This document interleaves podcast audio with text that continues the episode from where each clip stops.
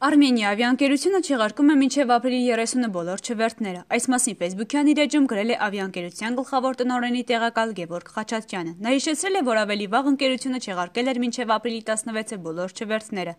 Խոսելով եվրոպական ավիացիայի անվտանգության գործակալության ստուգումների մասին, Խաչատրյանն ասել էր, որ այս պահին եվրոպական թռիչքների իրավունքի ձեռքվելու հարցը ակտիվ քննարկում են։